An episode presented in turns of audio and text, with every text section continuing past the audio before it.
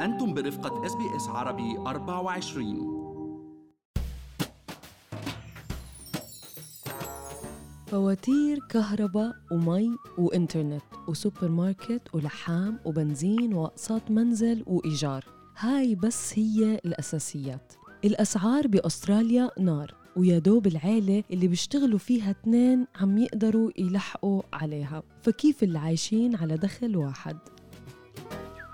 مرحبا معاكم مرام إسماعيل من بودكاست لنحكي عن المال. واليوم رح نحكي أنا والمحلل الاقتصادي عبد الله عبد الله عن كيف ممكن نعيش بدخل واحد وشو هي بعض الطرق والأفكار اللي ممكن نستخدمها لنسكر التزاماتنا المالية آخر كل شهر. بس خليني أذكركم إنه كل اللي بنقال بهالحلقة هو على سبيل المعلومات العامة فقط وليس نصيحة خاصة.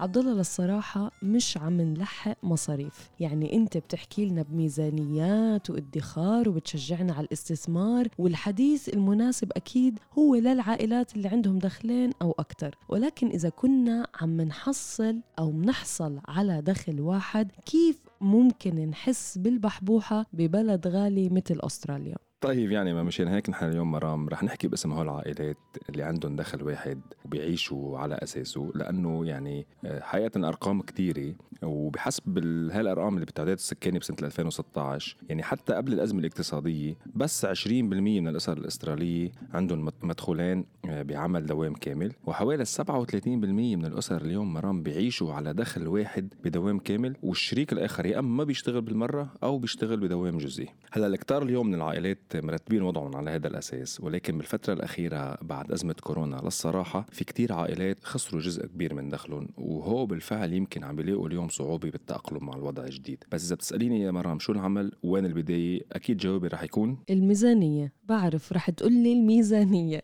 بس عبد الله يعني كيف ممكن تنفعنا الميزانية بهيك وضع؟ هلأ ليك للصراحة مرام الميزانية يعني مش عصا سحرية ومش مجرد نحن حطينا ميزانية رح تنحل مشاكلنا المالية فجأة ولكن كمان بنفس الوقت كوني أكيدة إنه من دون الميزانية ما في شيء بينحل. يعني صحيح هي مش حل سحري بس كمان من دونها ما في ما في ممكن نحن نحل مشاكلنا المالية. وأساسا أي ميزانية ناجحة مرام هي إنه نحن نعرف شو مصروفنا الفعلي. لهيك أول خطوة نحن لازم نعملها هي نجيب كشف الحساب تبع البنك تبعنا مع ال credit card إذا عندنا credit card لآخر ست شهور ونشوف نحن شو عم ندفع وين عم ندفع بالتفصيل. ويعني بمعنى تاني مرام نحصيهم لهول المدفوعات بفئات ونقسمهم لمصاريف شيء ثابت وشيء متغير. مثلا إيجار المنزل والقرض هي تقريبا مصاريف ثابتة نحن ما فينا نعمل فيها شيء ومصاريف السوبر ماركت ومصاريف البنزين والمواصلات المطاعم والمقاهي. نشوف شو عم ندفع فواتير كهرباء إنترنت مي شو عنا shopping وشو لستة ال shopping تبعنا وشو كنا عم ندفع فيها وشو نشاطات الأولاد وغيرها كثير من المصاريف يلي بنشوفها على الورقة والقلم قدامنا من من البنك bank statement وعلى أساسها بنحصيهم.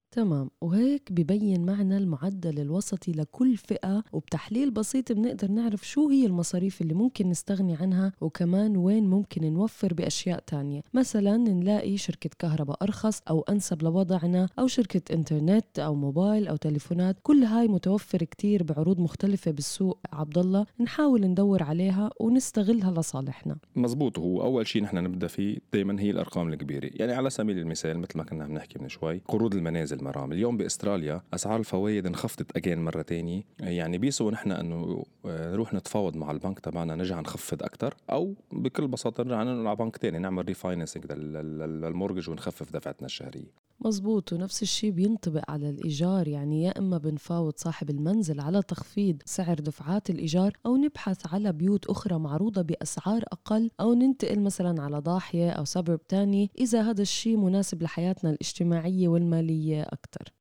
والأهم مرام إنه هيك تصرف بيحصيلنا المصاريف الصغيرة يلي بحياتنا الطبيعية نحن بنكون مرتاحين على وضعنا بكون ما بننتبه لها. يعني أنا مثلا مرام عملت هذا الاكسرسايز من فترة وبتعرفي إني أنا طلعت دافع حوالي الألف دولار بست شهور بس قهوة. يعني صراحة 4 آه، دولار باليوم فنجان قهوة يمكن ما كنا ننتبه لها نحن الصبح. وبعض الأحيان ناخذ فنجان تاني بعد الظهر أو مع الأصدقاء والأصحاب.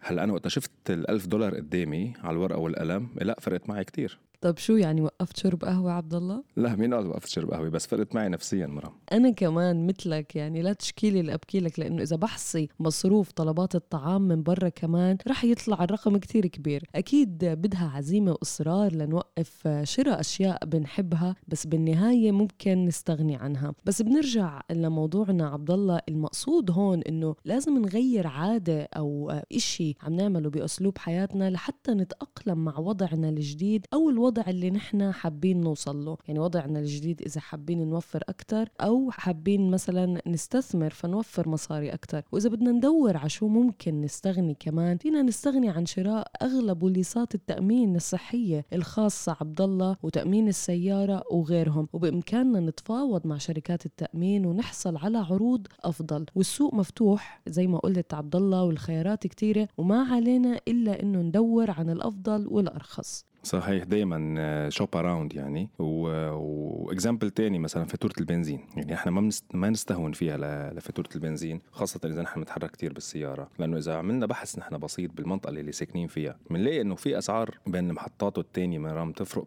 تقريبا 20 سنت باللتر. ويمكن يعني هاي ال 20 سنت مثل ما فنجان القهوة يمكن ما ما ننتبه لها نحن لأنه على ال... على الرقم الصغير. ولكن هالفروقات ممكن حتى لو استهونا فيها تجمع على مدار السنة وبالقليلة بالقليلة نطلع نحن موفرين كمان ألف دولار بالبنزين يعني. مزبوط عبد الله صراحة قدرت تقنعني اليوم إنه الميزانية مش بس ضرورية لا بل مهمة كمان في حالة الدخل للواحد أكثر من لما الواحد يكون عنده دخلين. وبتورجينا أمور بنغفل عنها بيومياتنا لأنه بالآخر إذا ما حطينا ميزانية وبقينا على نفس مستوى الصرف وبدخل أقل رح نضطر يا أما نصرف من حساب الادخار أو نلجأ للاستدانة. أكيد للأسف يعني وهيدي آه، قصة الاستدانة صار سهله يعني وأسهل طرقها اليوم هي وأكثر شيوعا يعني هي بطاقة الائتمان ال credit card. واللي نحن مرارا وتكرارا مرام بكل الحلقات البودكاست المتعلقة بهالمواضيع دائما بنحذر منها نظرا للفوائد العالية اللي بندفعها على هيك انواع من الديون واللي بتصير مع مرور الأيام مرام صعب كتير نطلع منها. يعني بحسابات بسيطة عن فرص التوفير بتعرفي إنه ممكن العائلة الوحدة توفر بين ال 5000 وال 10000 دولار إذا عن جد شدوا الحزام نوعا ما. وأكيد غيروا أسلوب حياتهم مثل ما كنتي عم بتقولي. هلأ هال 10000 دولار اليوم بتكلفنا فايدة 2000 دولار بالسنة ببطاقة الائتمان؟ يعني إذا بدنا نتدينها من البنك. وإذا لابد من الاستدانة لتغطية مصاريف أساسية ممكن نلجأ لقروض شخصية أو قروض أقل تكلفة والخيارات متعددة ومتنوعة بالسوق. وأهم نقطة نحن أنه نحصر الاستدانة بشغلة وحدة. يعني أوعى نحن نكتر من بطاقات الائتمان ونكتر من اللونز والديون تبعونا. أكيد عبد الله أنت دائما بتحذرنا من هذا الموضوع وكمان بإمكاننا إنه ننقل الدين اللي علينا لمصرف بياخد فايدة أقل وحتى في مصارف بتعطي عروض يعني فوائد صفر أول كم شهر. إذا نقلنا الحساب الدائن لعندهم. كمان نشوف إذا بنقدر نبيع أغراض مش بحاجتهم إحنا هلأ ونستعمل هذا المال اللي إجا منهم لتسكير ديون علينا وتقليل تكلفة الفوائد. طب هلأ مرام لساعدك ونساعد المستمعين الأعزاء لياخذوا خطوة تجاه كتابة الميزانية. أهم سؤال رح أسألك إياه اليوم هو أنت كيف بتحددي شو هي مصاريفك الأساسية؟ مصاريفي الأساسية عبد الله هي المصاريف الثابتة اللي ما بقدر أستغني عنها وهي أشياء مثل تكلفة أكلي وشربي وسكني والخدمات اللي بستعملها يعني ككهرباء مي وإنترنت إيه بس مثلا اليوم يمكن بالنسبة لنا بأستراليا كان موضوع السفر يعتبر من الأشياء المصاريف الأساسية اللي إحنا بنعمل لها budget كل سنة، هل يا ترى أمام ظروف معينة بعدها هيك مسائل أساسية مثلا موضوع ال shopping، موضوع الزيارات المتكررة لصالونات الحلاقة، هل يا ترى نحن هدول بعدهم عندنا بالنسبة لنا مصاريف أساسية؟ هون لهيك أنا بحط خط تحت كلمة مصاريف أساسية لأنه نحن ها هو الوقت المناسب لنفكر فيها بشكل جدي ونحدد الأولويات ونشوف فعلا يعني عن جد هو مصاريف أساسية، لأنه نحن بطبيعتنا البشرية مرام دائما بنحب نطور نطور أساليب حياتنا بحسب مدخولنا وهذا شيء طبيعي يعني. الكل بيحب يعيش ببيت أكبر يسوق سيارة أجدد نجدد الخزانة تبعنا ونسافر وإلى آخره. هذا شيء موضوع طبيعي ولكن بالظروف الغير طبيعية المرئين فيها لازم نرجع نعيد النظر بهيك أمور بعض الأحيان.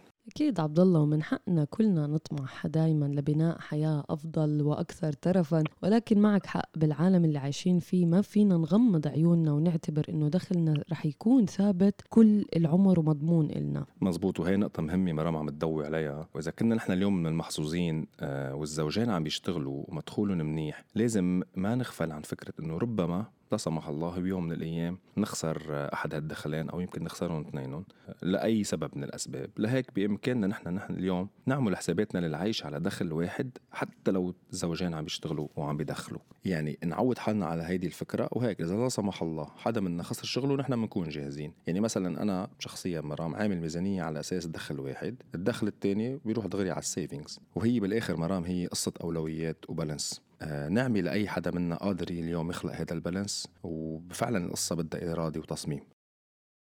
وما ننسى عبد الله إنه في كتير دفعات متوفرة من السنتر لينك لمساعدة العائلات اللي عندهم دخل واحد واللجوء لمساعدة الدولة بهاي الفترة ممكن يشيل عن هذه العائلات أو عنا بعض من الأعباء المالية اللي تكبدناها بهاي الفترة. مزبوط 100% يعني شبكة الأمان الاجتماعي معمولة أساسا لتساعدنا بهيك ظروف ونحن ما لازم نتردد نلجأ لها أو نستحي من الموضوع يعني. بالآخر نحن وقت نكون عم نشتغل بندفع جزء من رواتبنا ضريبة لدعم هالأنواع من البرامج يلي هي بصير من واجباتها تساعدنا بوقت نحن نكون عم نمرق بأوقات شدة. الله يبعد الشدة عن الجميع عبد الله ونحن مستمعينا بنتمنى لكم دائما حياة مالية مستقرة بأستراليا وبنذكركم أنه مستمرين معكم كل أسبوع لإطلاعكم على كل ما هو جديد ومفيد في مواضيع المال والأعمال في أستراليا.